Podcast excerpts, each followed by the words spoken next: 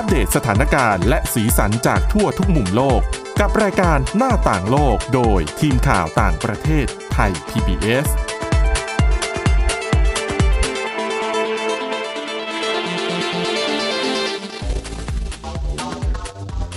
สวัสดีคุณผู้ฟังทุกคนนะครับต้อนรับสู่รายการหน้าต่างโลกวันนี้มาเปิดศักราชใหม่ปี 2563 กับเรา 3 คนนะครับน้องจันจิรศักดิ์จันแก้ว คุณกรีนจิรวัตรมาสุขและผมก้าวพงศธรสุขพงศ์ครับ สวัสดีครับครับ สวัสดีครับ ครับผมวันนี้ก็มีเรื่องราวสาระน่ารู้ต่างๆ มาฝากคุณผู้ฟังในวันปีใหม่ครับ ไม่ว่าจะ เปลี่ยนไปกี่ปียังเอาสาระมาฝากคุณผู้ชมใช่เหมือนเดิมนะครับครับผม เดี๋ยววันนี้เราไปเริ่มกันที่น้องจันนะฮะวันนี้น้องจันหยิบเรื่องอะไรมาฝากคุณผู้ฟังครับ ก็เป็นเรื่องที่สอดคล้องกับการฉลองเทศกาลปีใหม่อืมนะครับ ผมแต่เป็นเรื่องราวในท้องถิ่นในเกาหลีใต้นะครับ ผมซึ่งก็เป็นเรื่องราวที่ว่าอ่ารัฐบาลท้องถิ่นในเกาหลีใต้ในเกาหลีใต้เนี่ยได้สั่งแบนนะครับ การปล่อยลูกโป่งบอลลูน การ ปล่อยลูกโป่งขึ้นไปในอากาศเนี่ยเพื่อเฉลิมฉลอง เนื่องด้วยข้อกังวลด้านสิ่งแวดล้อมนั่นเองครับอืมก็คือเรื่องราวของมันนะครับ ก็มีอยู่ว่าทุกๆ เทศกาลปีใหม่หรือเทศกาลต่างๆ เนี่ย สิ่งหนึ่งที่อ่าชาวเกาหลีใต้มักจะนำมาเฉลิมฉลองกัน แล้วก็เขาเรียกว่าแสดงซึ่งอ่าความหวังดีเนี่ยหรืออวยพรเนี่ยซึ่งราคาไม่แพงด้วยเนี่ยหนึ่งในทางเลือกที่เขานิยมเลือกกันนั่นก็คือการปล่อยบอลลูนการ ปล่อยลูกโป่งนั่นเองนะครับ ผมถ้า ถ้านึกไม่ออกก็ไทยก็น่าจะใช้บ่อย ๆ เวลา ผู้หลักผู้ใหญ่ไปเปิดงานเทศกาลต่างๆ ตามหัวเมืองต่างๆนะครับ ผมก็จะมีการปล่อยป้ายที่ติดกับลูกโป่งอ่าประมาณนั้นครับผมอืมพอจะนึกออกกันนะครับ แล้วก็แต่ทีเนี้ยอ่าจากการศึกษาก็พบว่าไอการปล่อยบอลลูนอย่างเนี้ยผลสุดท้ายเนี่ยมันก็จะส่งผลกระทบต่อสิ่งแวดล้อมนะครับ ผมทำให้เกิดผลกระทบทั้งทางทะเล แล้วก็ ทางบกด้วย แล้วก็สัตว์ป่าหลายชนิดเนี่ย บางครั้งเนี่ยอาจจะไปกินเขาเรียกว่าอะไรซากลูกโป่งที่ที่มันแตกแล้วอะอ่าฮะครับครับ แล้วมันตกลงที่พื้นแล้ว เนี่ยมันอาจจะคิดว่าเป็นอาหารแล้วก็ไปกินแล้วสุดท้ายก็เจอกับปัญหาสุขภาพแล้วนำไปสู่การเสียชีวิตของมันการตายของมันนั่นเองนะครับ ครับผมซึ่งรัฐบาลท้องถิ่นที่นำไปผลักดันใช้เนี่ยก็คือ จังหวัดขยองกีนะครับ ผมซึ่งผลักดันใช้การห้าม ปล่อยลูกโป่งบอลลูนในอากาศเนี่ยทั่วทั้ง 31 เมืองในพื้นที่ที่รัฐบาลบริหารเลย ซึ่งมาตรการเนี้ยมันก็มีผลไปตั้งแต่ช่วงเขาเรียกว่าช่วงสิ้นปีที่ผ่านมาละครับ สิ้นปี 2562 แล้วครับ แล้วก็ทางรัฐบาลท้องถิ่นเนี่ยหวังว่าการประกาศอย่างเนี้ยหวังว่าภาคประชาสังคมเนี่ยจะเห็นด้วยกับการวางนโยบายในแนวทางนี้ แล้วก็หวังว่าตัวรัฐบาลกลางรัฐบาลเกาหลีใต้เองเนี่ยก็จะเห็นด้วยกับอ่า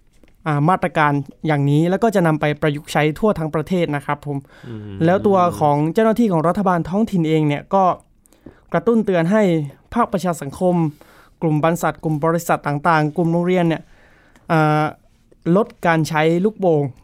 เพื่อที่จะป้องกันการเขาเรียกว่าปัญหาสิ่งแวดล้อมที่อาจจะเป็นผลกระทบตามมานั่นเองนะครับ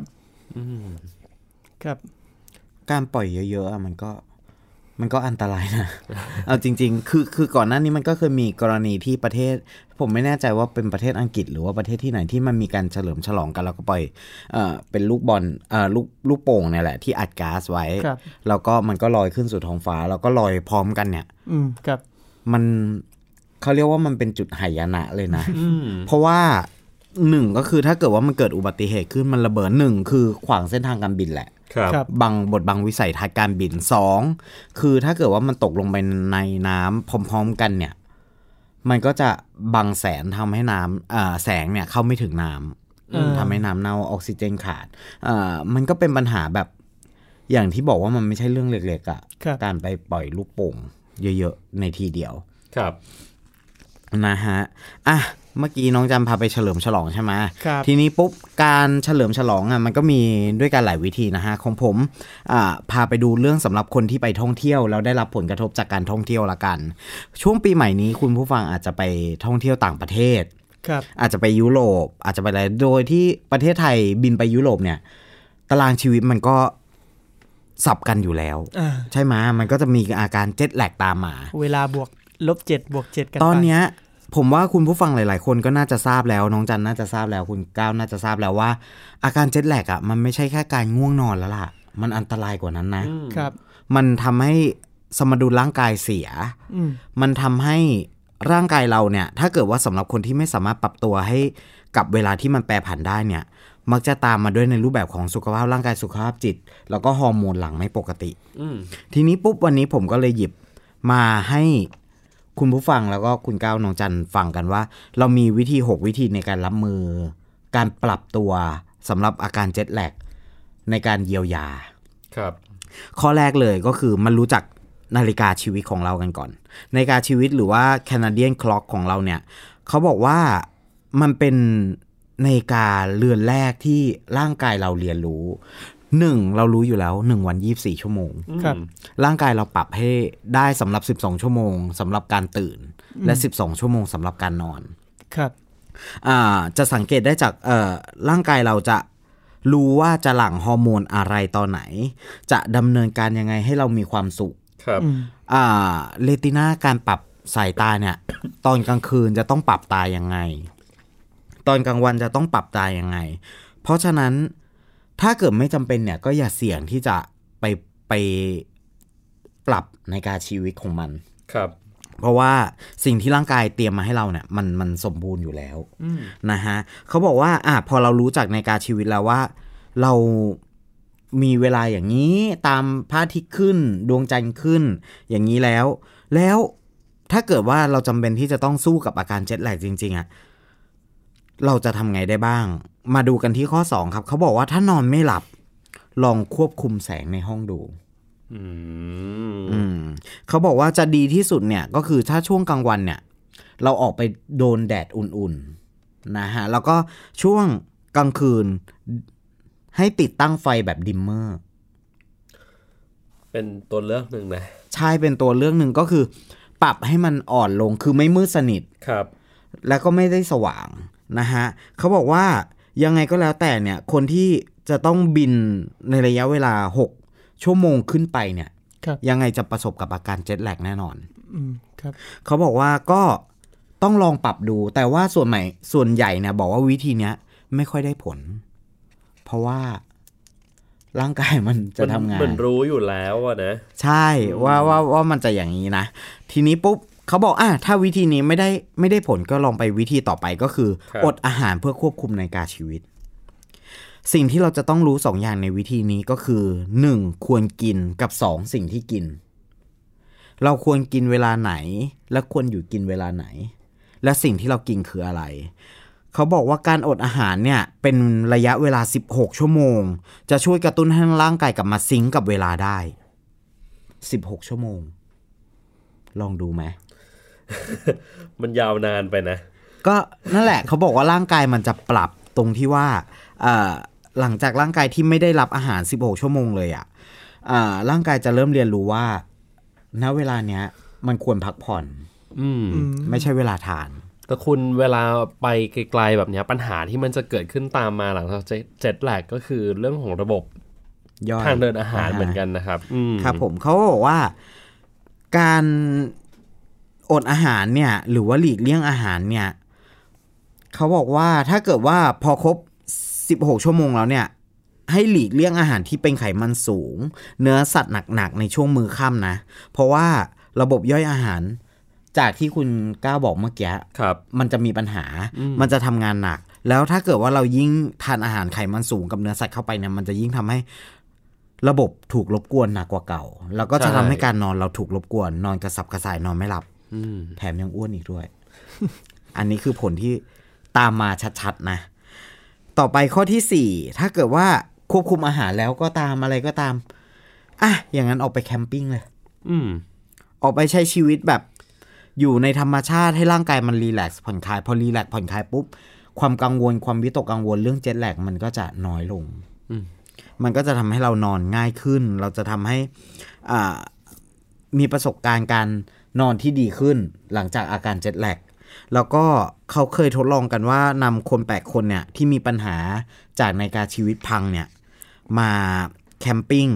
ในธรรมชาตินะ เป็นเวลาหนึ่งสัปดาห์ แล้วก็พบว่าอาสาสมัครทั้ง8คนค่อยๆ ปรับเปลี่ยนการนอนไปในทางที่บวก ไปในทางบวกที่ดีขึ้นอืมเราก็จะรู้เวลาว่าจะนอนตอนไหนจะตื่นตอนไหนคือ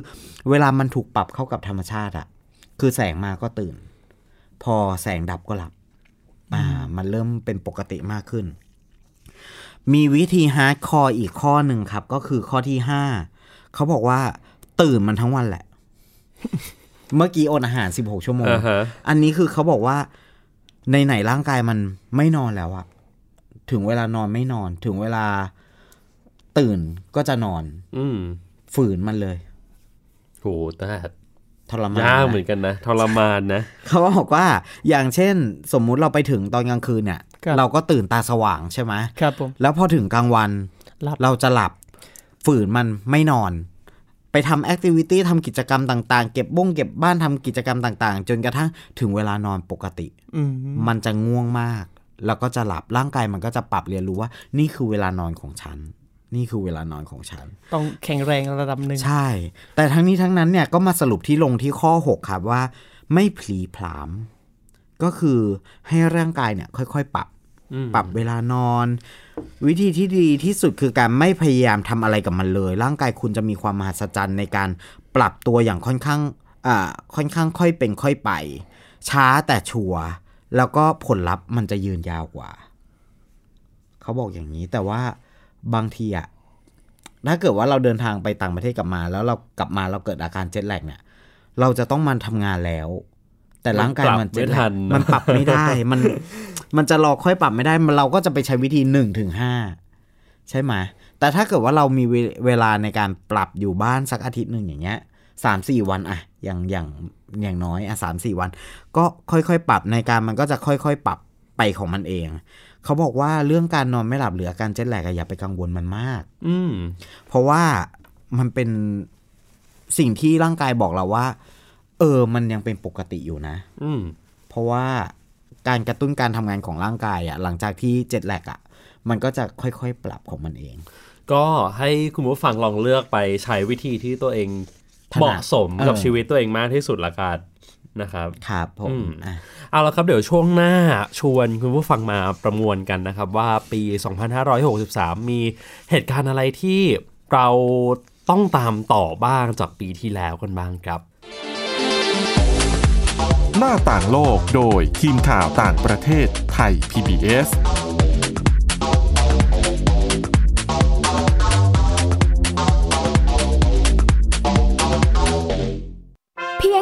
สมาร์ทโฟน ก็ฟังได้Thai PBS Digital Radio สถานีวิทยุดิจิทัลจากไทย PBS เพิ่มช่องทางง่ายๆ ให้คุณได้ฟังรายการดีๆ ทั้งสดและย้อนหลัง ผ่านแอปพลิเคชันไทย PBS Radio หรือ mobile web Thai PBS Radio .com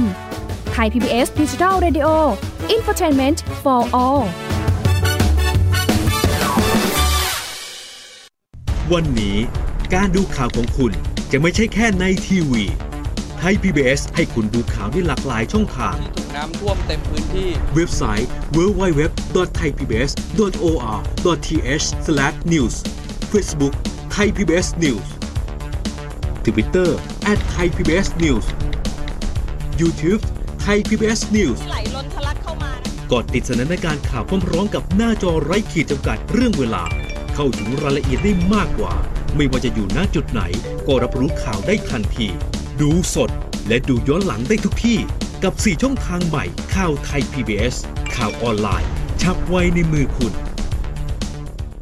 มากกว่าด้วยเวลาข่าวที่มากขึ้น จะพัดพาเอาฝุ่นออกไปได้ครับ มากกว่า ให้คุณทันในทุกสถานการณ์ ตามที่กฎหมายดังกล่าวกำหนดเอาไว้ มากกว่ากับเนื้อหาเที่ยงตรงรอบด้านนำมาใช้ในคดีเมาแล้วขับ มากกว่าในทุกทางออกของสังคม ป้องกันไม่ให้ปัญหาเกิดขึ้น มากกว่ากับข่าวรอบวันในทุกมิติ เครนก่อสร้างเกิดอุบัติเหตุขึ้น มากกว่าด้วยการวิเคราะห์ที่ตรงจุด ความพยายามของภาครัฐที่จะแก้ปัญหา และมากกว่ากับทีมข่าวมืออาชีพ ข่าวไทย PBS ให้คุณได้มากกว่า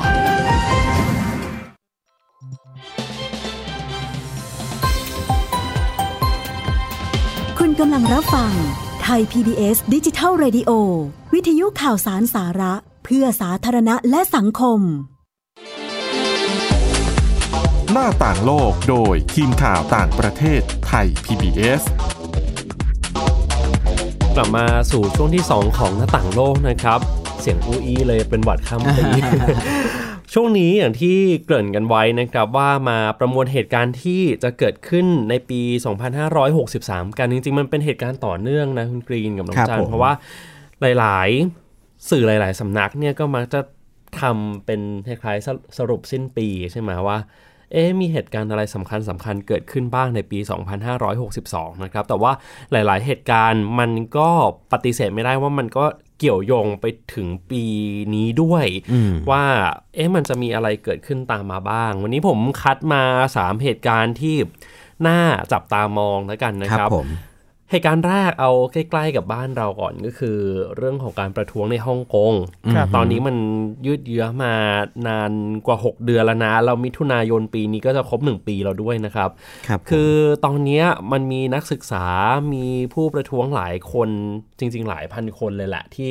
ถูกจับกลุ่มตัวไปนะครับ แล้วจนถึงขณะนี้รัฐบาลก็ยังไม่ยอมทำตามข้อเรียกร้องอืม ทั้งหมดของผู้ประท้วง คือจริงๆ ผู้ประท้วงเขาเรียกร้องทั้งหมด 5 ข้อนะครับ ก็คือให้เพิกถอนกฎหมายส่งตัวผู้ร้ายข้ามแดน ให้จัดตั้งคณะกรรมการอิสระขึ้นมา สอบสวนการใช้ความรุนแรงของตำรวจนะครับ ไม่ไม่ให้ใช้คำว่าผู้ก่อจลาจลกับผู้ประท้วงนิรโทษกรรมผู้ประท้วงที่ถูกจับกลุ่มตัวไป และสุดท้ายก็คือให้ปฏิรูปการเมืองขึ้นมาใหม่ ให้ทุกคนมีหนึ่งสิทธิ์หนึ่งเสียงในการเลือกตั้งเท่า ๆกัน แต่ว่า จนถึงขณะนี้รัฐบาลของแคร์รีแลมผู้บริหารสูงสุดฮ่องกง ยังทำตามข้อเรียกร้องของผู้ประท้วงไปได้เพียงแค่ข้อเดียวก็คือข้อแรกครับคือผมเพิกถอนกฎหมายไปแล้วแค่นั้น ก็เลยยังทำให้ผู้ประท้วงจำนวนมากไม่พอใจนะครับ เวลามาประท้วงเราเห็นภาพในข่าวเขาจะชูมือมา 5 นิ้วอืมครับเหมือนเป็นการเรียกร้องว่าให้ทำตามข้อเรียกร้องของเขาทั้ง 5 ข้อด้วยนะครับครับผมทีนี้การประท้วงในฮ่องกงเนี่ยมันไม่ได้ อยู่เฉพาะฮ่องกงกับจีนเท่านั้นแต่ว่าอย่างที่คุณผู้ฟังอาจจะทราบกันดีว่าตอนนี้มันบานปลายไปถึงความความสัมพันธ์ระหว่างจีนกับสหรัฐเรียบร้อยแล้วนะครับ โดยเฉพาะสองประเทศเนี้ยมีปัญหาเรื่องสงครามการค้ากันมาก่อน ตัวฮ่องกงก็เลยกลายเป็นอีกชนวนหนึ่งที่ทำให้มันตึงเครียดมากขึ้นด้วยนะครับฮ่องกงยังเกี่ยวกับการเลือกตั้งไต้หวันด้วยนะคุณกรีน เพราะว่า มันเป็นกระแสที่เห็นได้ชัดเจนมากว่าคะแนนนิยมของไช่อิงเหวินประธานาธิบดีคนปัจจุบันของไต้หวันเนี่ยอืมมันเพิ่มสูงขึ้นมากนะครับสวนทางอย่างสิ้นเชิงกับก่อนที่จะมีการประท้วงในฮ่องกงครับผม มันก็ตีความได้เหมือนกันว่า คนไต้หวันครับก็กลัวการแผ่ขยายอิทธิพลเข้ามาของจีนเหมือนกันอืมอืมอืมเพราะว่าผมเห็นสังเกตจาก ก็คือมีภาพมีภาพออกมาเนี่ยแหละว่า ผู้ประท้วงเนี่ยก็ทำป้ายกันขึ้นมา แล้วก็เขียนว่า today Hong Kong tomorrow ไต้หวัน ใช่เห็นไหมแต่ว่าเดี๋ยวรายละเอียดเรื่องของไต้หวันเดี๋ยวไว้สัปดาห์หน้าครับค่อยมาผมเล่ากันต่อนะครับ จริงๆ นอกจากการประท้วงในฮ่องกงแล้วมันก็ยังมีเรื่องของการปลดอาวุธนิวเคลียร์บนคาบสมุทรเกาหลีด้วย เพราะว่าอย่างที่ เราทราบกันดี ปีที่แล้วเนี่ยเป็นปีที่มีการพูดคุยกันระหว่างทรัมป์กับคิมจองอึนเป็นครั้งที่ 2 ที่กรุงฮานอยของเวียดนามนะครับ ช่วงต้นปีก็คือเดือนกุมภาพันธ์ แต่ทีนี้การประชุมมันจบลงโดยที่ไม่มีข้อสรุปอะไรชัดเจน มันทำให้การปลดอาวุธนิวเคลียร์มันก็ยังเดินหน้าไปไหนไม่ได้ หลาย ๆ คนบอกว่าเจอกับทางตันครับนะครับเพราะว่าสหรัฐ ก็มีแนวคิดอย่างหนึ่งเกาหลีเหนือก็มีแนวคิดอีกอย่างหนึ่งซึ่งแนวคิดของทั้งสองประเทศเนี่ยมันมันมาบรรจบกันไม่ได้อะมันเป็นเหมือนเส้นขนานไป เพราะว่าเกาหลีเหนือต้องการให้สหรัฐเนี่ยเอ่อยกเลิกมาตรการคว่ำบาตรก่อน แล้วเขาถึงจะปลดอาวุธนิวเคลียร์แต่สหรัฐบอกว่าไม่เกาหลีเหนือเนี่ยจะต้องเอ่อปลดอาวุธนิวเคลียร์ก่อน และต้องปลดอาวุธนิวเคลียร์แบบเบ็ดเบ็ดเสร็จด้วยนะครับผมสหรัฐถึงจะ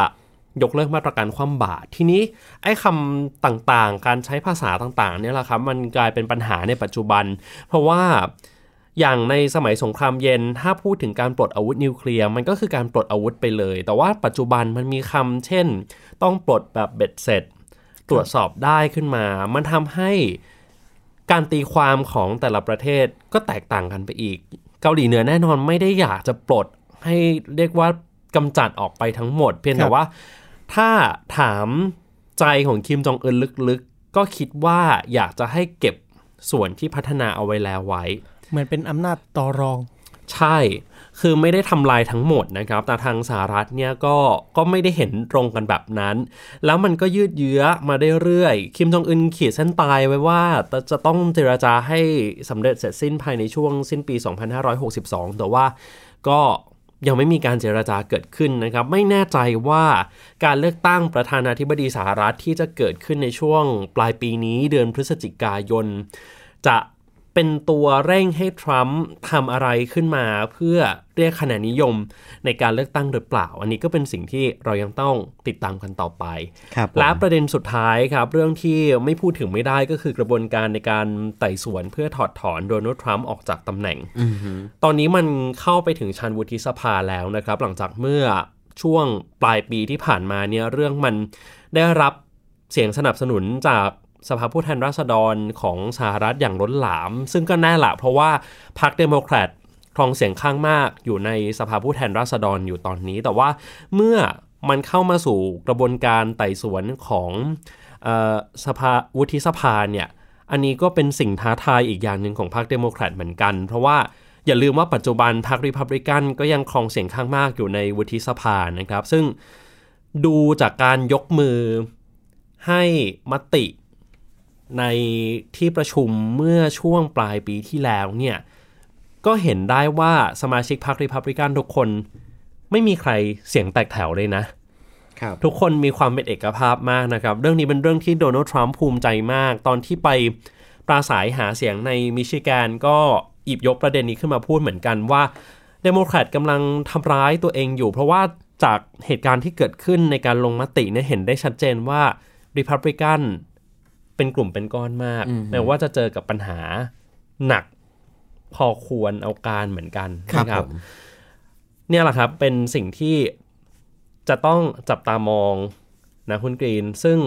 แน่นอนว่าไทย PBS โต๊ะข่าวต่างประเทศก็ยังก็ติดทุกสถานการณ์เกาะติดทุกสถานการณ์ครับคืออย่าลืมว่าจริง ๆ มันเห็นเป็นปัญหาแค่ 3 เหตุการณ์ที่ยังต้องตาม แต่ว่าใน 3 เหตุการณ์เนี้ยมันก็มีเหตุการณ์ย่อยๆ ที่ที่มันเกี่ยวพันกันอยู่นะครับ อืมอืมเพราะว่าอย่างแค่เรื่องของกระบวนการถอดถอนประธานาธิบดีสหรัฐเนี่ยมันมันมีเรื่องซับซ้อนหลายมิติที่มันทับซ้อนกันอยู่มาก ๆ เลยแล้วก็เชื่อว่าในในในช่วงปีหน้าตั้งแต่ต้นปีดีกว่าครับผมเพราะว่าเลือกตั้งแบบ primary ก็จะเกิดขึ้นในช่วงต้นปีเหมือนกัน เพราะเพราะฉะนั้น ตั้งแต่ต้นปีเนี่ยมันน่าจะมีการขับเคี่ยวที่มากขึ้นด้วย เพราะว่าทรัมป์เองนอกจากจะเจอปัญหาการเมืองภายในแล้วครับก็ยังจะต้องเออพยายามหาเรียกคะแนนนิยมเพิ่มขึ้น เพราะว่าตัวเองก็เป็นตัวเต็งมาก ๆ คนหนึ่งของ Republican เลยก็ว่าได้นะครับ แล้วก็ถ้าไปถามใจคนอเมริกันหลาย ๆ คนเนี่ยก็พอใจกับการดำเนินนโยบายของทรัมป์อยู่เหมือนกันเขาชอบนะใช่ครับแล้วก็ด้วยเหตุผลที่ว่าพรรคเดโมแครตไม่ได้มีเอ่อ ตัวเก่งที่จะเข้ามาชิงตำแหน่งประธานาธิบดีที่มันโดดเด่นมากขนาดนั้นยกเว้นโจไบเดนที่ดูจะเด่นที่สุดแล้ว แต่ก็ยังไม่ได้ดึงยังดูไม่ดชัดใจเจนคนครับได้มากขนาดนั้นด้วยนะครับ แต่ว่าโอเคแหละ อย่างโจไบเดนทรัมป์เองก็มองว่าน่าจะเป็นคู่แข่งสำคัญอืมก็เลยมาเป็นที่มาของการกระบวนการถอดถอนที่เกิดขึ้นอยู่ในเวลานี้ด้วยนะครับ เพราะว่า อย่าลืมว่าทั้งหมดมันเกิดมาจากความพยายามของโดนัลด์ทรัมป์ที่ต่อสายตรงไปหาผู้นำคนใหม่ของยูเครน พยายามจะให้ผู้นำคนใหม่ของยูเครน เปิดการสอบสวน โจไบเดนกับฮันเตอร์ไบเดนลูกชาย เกี่ยวกับกรณีการทุจริต เพราะว่าฮันเตอร์ไบเดนเคยไปทำธุรกิจอยู่ในยูเครนด้วย แล้วก็ยังมีเรื่องของทฤษฎีสมคบคิดบางอย่างเกี่ยวกับการสอบสวน ในเรื่องที่รัสเซียมาแทรกแซงการเลือกตั้งประธานาธิบดีเมื่อปี 2016 ใช่ไหมคุณกรีนที่เราทำข่าวกันช่วงนั้นครับผมด้วยนะครับว่าให้ยูเครนเนี่ยมาออกเป็นแพะรับบาปแทนรัสเซียหน่อย ซึ่งทั้งหมดทั้งมวลเนี่ยคุณผู้ฟังน่าจะเห็นแล้วว่ามันเกี่ยวข้องกันไปหมดเลยนะครับ เพราะฉะนั้นยังต้องติดตามกันต่อไปในปีนี้ครับ เราก็ยังจะนำเอาสาระความรู้มาอัปเดตให้คุณผู้ชม คุณผู้ฟัง ได้ฟังกันตลอดทั้งปีด้วยนะครับ วันนี้หมดเวลาแล้วแต่ว่าก่อนจากกันไปเดี๋ยวฝากของเหมือนเดิมนะครับคุณผู้ฟังที่อยากจะฟังย้อนหลัง รายการหน้าต่างโลก ถ้าใช้สมาร์ทโฟน เชื่อว่าตอนนี้มีพอดแคสต์ทุกทุกเครื่องแล้วครับมั้งผมก็สามารถเข้าไปแล้วก็ search ได้นะครับ search ว่ารายการหน้าต่างโลก ก็จะได้อัปเดตข่าวต่างประเทศกับทีมข่าวต่างประเทศไทย PBS นะครับ สำหรับวันนี้หมดเวลาแล้วเราทั้ง 3 คนลาไปก่อนสวัสดีครับ สวัสดีครับ ติดตามรับฟังรายการย้อนหลังได้ที่เว็บไซต์และแอปพลิเคชันไทย PBS Radio ไทย PBS ดิจิทัล Radio วิทยุข่าวสารสาระ เพื่อสาธารณะและสังคม